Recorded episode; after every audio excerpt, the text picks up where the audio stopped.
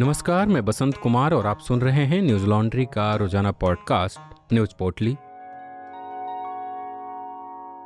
आज है पाँच अक्टूबर, दिन बुधवार। मंगलवार को उत्तराखंड के पौड़ी गढ़वाल में हुए एक बस हादसे में अब तक पच्चीस लोगों की मौत हो गई है, वहीं इक्कीस लोगों को रेस्क्यू कर लिया गया है। यह बस एक बारात की थी जो हरिद्वार के लाल ढांग से कांडा गांव जा रही थी। बस में कुल चालीस से पचास लोग सवार थे। हादसा रात आठ बजे सिमड़ी गांव के पास हुआ। मीडिया रिपोर्ट्स के मुताबिक ड्राइवर के बस का नियंत्रण खो देने से यह हादसा हुआ है। हादसे की खबर मिलते ही ग्रामीणों ने लोगों को बचाने की कोशिश शुरू की, जिसमें लगभग नौ लोगों की जान बचा ली गई। लगभग दो घंटे के बाद एस डी आर एफ यानी स्टेट डिजास्टर रिस्पांस फोर्स की टीम घटनास्थल पर पहुंची, जिसके बाद विशेष रेस्क्यू टीमों की मदद से लोगों को खाई से निकाला गया। ए बी पी न्यूज के मुताबिक D G P Ashok Kumar ने जानकारी देते हुए बताया, पौड़ी गढ़वाल के बीरोन खाल इलाके में बीती रात हुई बस दुर्घटना में पच्चीस लोगों की मृत्यु हो गई है। पुलिस और एस डी आर एफ ने रातों रात इक्कीस लोगों को बचाया। घायलों को पास के अस्पतालों में भर्ती कराया गया है। उत्तराखंड के मुख्यमंत्री पुष्कर सिंह धामी ने घटना पर दुख जताया। उन्होंने ट्वीट करते हुए कहा कि पौड़ी जिले के सिमड़ी गांव के पास हुई दुखद बस दुर्घटना में कई लोगों के हताहत होने का हृदय विदारक समाचार प्राप्त हुआ है। रात भर चले राहत एवं बचाव अभियान में एस डी आर एफ एवं स्थानीय प्रशासन द्वारा इक्कीस यात्रियों को सुरक्षित निकालकर उपचार हेतु अस्पताल भेज दिया गया है। ईश्वर से दिवंगत आत्माओं को अपने श्री चरणों में स्थान प्रदान करने एवं घायलों के शीघ्र स्वास्थ्य लाभ की कामना करता हूं। दुख की इस घड़ी में हमारी सरकार शोकाकुल परिजनों के साथ खड़ी है। धामी ने पीड़ितों को आर्थिक मदद देने की भी घोषणा की है। इस घटना में मृतकों के परिजनों को दो दो लाख रुपए, गंभीर रूप से घायलों को एक एक लाख रुपए और सामान्य रूप से घायल व्यक्तियों को पचास हजार रुपये की आर्थिक मदद सरकार देगी। जम्मू कश्मीर के शोपियां इलाके में सुरक्षा बलों ने एनकाउंटर के दौरान चार आतंकियों को मार गिराया। जम्मू कश्मीर पुलिस के मुताबिक आतंकियों और सुरक्षा बलों के बीच ये मुठभेड़ दो जगहों दराज और मूलू में हुई। दैनिक भास्कर की खबर के अनुसार बुधवार सुबह सुरक्षा बलों ने शोपियां के मूलू इलाके में लश्कर-ए-तैयबा के एक आतंकी को मार गिराया। वहीं मंगलवार रात को सुरक्षा बलों को शोपियां के ही द्राच इलाके में जैश-ए-मोहम्मद के आतंकियों के छुपे होने की खबर मिली थी। इसके बाद सुरक्षा बलों ने इलाके की घेराबंदी शुरू कर दी और आतंकियों को पकड़ने के लिए सर्च ऑपरेशन चलाया। सुरक्षा बलों ने पहले आतंकियों से सरेंडर करने के लिए कहा, लेकिन उन्होंने सुरक्षा बलों पर ही गोलियां चला दी, जिसकी जवाबी कार्रवाई में सुरक्षा बलों ने तीन आतंकियों को मार गिराया। मारे गए दो आतंकियों की पहचान हनान और जमशेद के रूप में हुई है। नवभारत टाइम्स के अनुसार कश्मीर के A D G P Vijay Kumar ने बताया कि मारे गए आतंकी दो अक्टूबर को पुलवामा के पिंगलाना में S P O Javed Dar की हत्या और पश्चिम बंगाल के एक मजदूर की हत्या में शामिल थे। बता दें कि दो अक्टूबर को गांधी जयंती के दिन कश्मीर के एस पी ओ की हत्या कर दी गई थी। जम्मू कश्मीर में सुरक्षा बलों ने पिछले आठ दिनों के अंदर ग्यारह आतंकवादियों को मार गिराया है। दो अक्टूबर को भी सुरक्षा बलों ने शोपियां में एक ज्वाइंट ऑपरेशन के तहत एक आतंकी को मार गिराया था, जिसके पास से इक्के सैंतालीस कई हथियारों और गोला बारूद बरामद किए गए थे। इससे पहले भी सुरक्षा बलों ने तीस अगस्त को बारामूला में जैश-ए-मोहम्मद के दो आतंकियों को मार गिराया था। गृहमंत्री अमित शाह इस समय जम्मू कश्मीर के दौरे पर हैं। उन्होंने बारामूला में एक जनसभा को संबोधित करते हुए कहा कि पहले Jammu Kashmir terrorist hot spot था और अब यह टूरिस्ट हॉट स्पॉट बन गया है। यहाँ पर हर साल छह लाख के करीब सैलानी आते थे, लेकिन अब अक्टूबर महीने तक यह संख्या बढ़कर बाईस लाख हो गई है, जिससे लोगों को रोजगार के अवसर मिले हैं।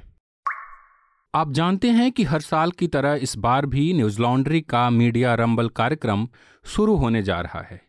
आप छह से आठ अक्टूबर तक ऑनलाइन रजिस्ट्रेशन करके चौदह और पंद्रह अक्टूबर को होने वाले मीडिया रंबल में भाग ले सकते हैं। यह कार्यक्रम दिल्ली के इंडिया हैबिटेट सेंटर में होगा। इस बार के मीडिया रंबल में Shashi Tharoor, Sophie Zhang, Kanchan Gupta, Sucharita Tyagi, H R Venkatesh, Meena Kotwal, R J Saima के अलावा कई अन्य लेखक, फिल्म निर्माता और पत्रकार शामिल होंगे। अगर आप न्यूज लॉन्ड्री के सब्सक्राइबर हैं तो आप इसमें मुफ्त में भाग ले सकते हैं। मीडिया रंबल कार्यक्रम में हिस्सा लेने के लिए आप W W W dot the media rumble dot com पर अपना रजिस्ट्रेशन जल्द करा लें। आप जानते हैं कि न्यूज लॉन्ड्री किसी से विज्ञापन नहीं लेता, ना ही कॉरपोरेट से और ना ही सरकार से। हम आपके सहयोग से काम करते हैं, तो न्यूज लॉन्ड्री को अपना सहयोग बनाए रखें और मीडिया को आज़ाद रखने में अपनी भूमिका निभाएं। भारत के गृह मंत्रालय ने हिजबुल मुजाहिदीन, लश्कर-ए-तैयबा और बाकी प्रतिबंधित आतंकी संगठनों के दस सदस्यों को यूएपीए के तहत आतंकवादी घोषित कर दिया है। अमर उजाला की खबर के अनुसार गृह मंत्रालय ने जिन दस लोगों को आतंकवादी घोषित किया उनमें पाकिस्तानी नागरिक हबीबुल्ला मलिक, पाकिस्तान में रह रहे वासित अहमद रेसी, इम्तियाज अहमद कांडू, जफर इकबाल, शेख जमीलुर रहमान, बिलाल अहमद बेग, रफ़ीक नाई, इरशाद अहमद, बशीर अहमद पीर और शौकत अहमद शेख शामिल हैं। इंडिया टीवी की खबर के अनुसार गृह मंत्रालय ने एक आधिकारिक बयान में कहा कि हबीबुल्ला मलिक लश्कर-ए-तैयबा से जुड़ा रहा है। उसने कश्मीर के अंदर कट्टर आतंकवादियों का एक बड़ा गिरोह बनाया हुआ है। उसने पूंछ में भारतीय सैनिकों पर हमला भी किया था और साथ ही घाटी में ड्रोन से हमले करने की कोशिश भी कई बार की है। मलिक ने दो हज़ार तेरह में सेना के जवानों पर फिदानी हमले भी कराए थे। इसके साथ ही हिजबुल मुजाहिदीन से जुड़े इम्तियाज अहमद कांडू पर भी कश्मीर घाटी में आतंकवाद को बढ़ावा देने के साथ साथ युवाओं में कट्टरता फैलाने का भी आरोप लगा है, जिसके चलते उसे यूएपीए के तहत आतंकवादी घोषित किया गया है। लश्कर-ए-तैयबा से जुड़े बासित अहमद रेसी पर भी आरोप है कि उसने दो हज़ार पंद्रह में सोपोर में एक पुलिस चौकी पर आतंकी हमले को अंजाम दिया था। इस हमले में एक आम नागरिक और एक पुलिसकर्मी की मौत हो गई थी। इसके अलावा भी कई अन्य आतंकवादी गतिविधियों में भी उसका नाम आता रहा है। इसी तरह बिलाल अहमद बेग पर भी जम्मू कश्मीर में हथियारों और गोला बारूद की तस्करी करने के आरोप है। साथ ही उसके अंडरवर्ल्ड के साथ संबंध होने का भी अंदेशा है। दिल्ली में कोविड मामलों में आई गिरावट को देखते हुए दिल्ली आपदा प्रबंधन प्राधिकरण ने एक बड़ा फैसला लिया है।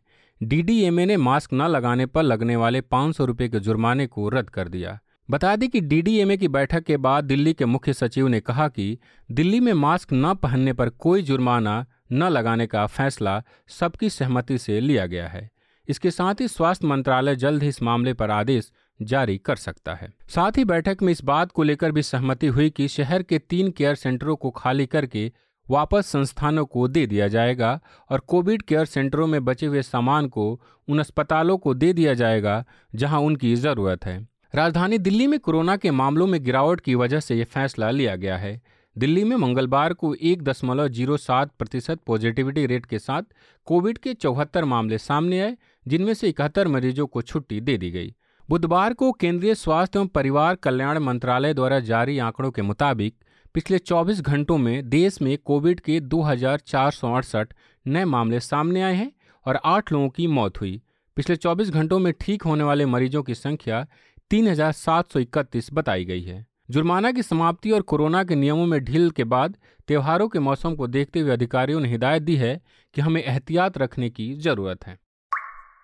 अमेरिका के कैलिफोर्निया में भारतीय मूल के एक सिख परिवार के अपहरण मामले में एक व्यक्ति को हिरासत में लिया गया है। संदिग्ध की उम्र अड़तालीस साल बताई जा रही है। मामले में पीड़ित परिवार अभी तक लापता बताया जा रहा है। दरअसल सोमवार को मस्ट काउंटी इलाके से एक आठ महीने के बच्चे समेत एक सिख परिवार के कुल चार सदस्यों का अपहरण हुआ था। यह परिवार मूल रूप से पंजाब के होशियारपुर के हरसी पिंड का रहने वाला है।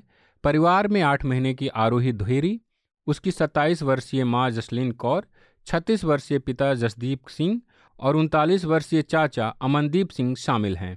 अपहरण के दिन यानी सोमवार की रात को परिवार का वाहन घर में जली हुई हालत में पाया गया था, जिसके बाद पुलिस और कानून प्रवर्तन अधिकारियों ने अपहरण का मामला दर्ज किया था। नवभारत टाइम्स की खबर के मुताबिक पुलिस को मस्ट काउंटी इलाके में परिवार के सदस्य के एटीएम कार्ड का इस्तेमाल करते हुए पाया गया था, जिसके बाद संदिग्ध व्यक्ति को हिरासत में लिया गया। संदिग्ध की पहचान जीसस मैनुअल सलगाडो के रूप में हुई है। द प्रिंट की खबर के मुताबिक संदिग्ध व्यक्ति ने कानून प्रवर्तन एजेंसियों के पहुंचने से पहले अपनी जान लेने का प्रयास किया, जिसके बाद उसकी हालत गंभीर है और हिरासत में उसका उपचार किया जा रहा है। मामले में पुलिस की जाँच जारी है और लापता परिवार को ढूंढने का प्रयास किया जा रहा है। आज के लिए इतना ही। मिलते हैं कल खबरों की नई पोटली के साथ। तब तक के लिए नमस्कार। न्यूज लॉन्ड्री के सभी पॉडकास्ट टिचर, आईट्यूज और दूसरे पॉडकास्ट प्लेटफॉर्म पे उपलब्ध हैं। खबरों को विज्ञापन के दबाव से आजाद रखें। न्यूज लॉन्ड्री को सब्सक्राइब करें।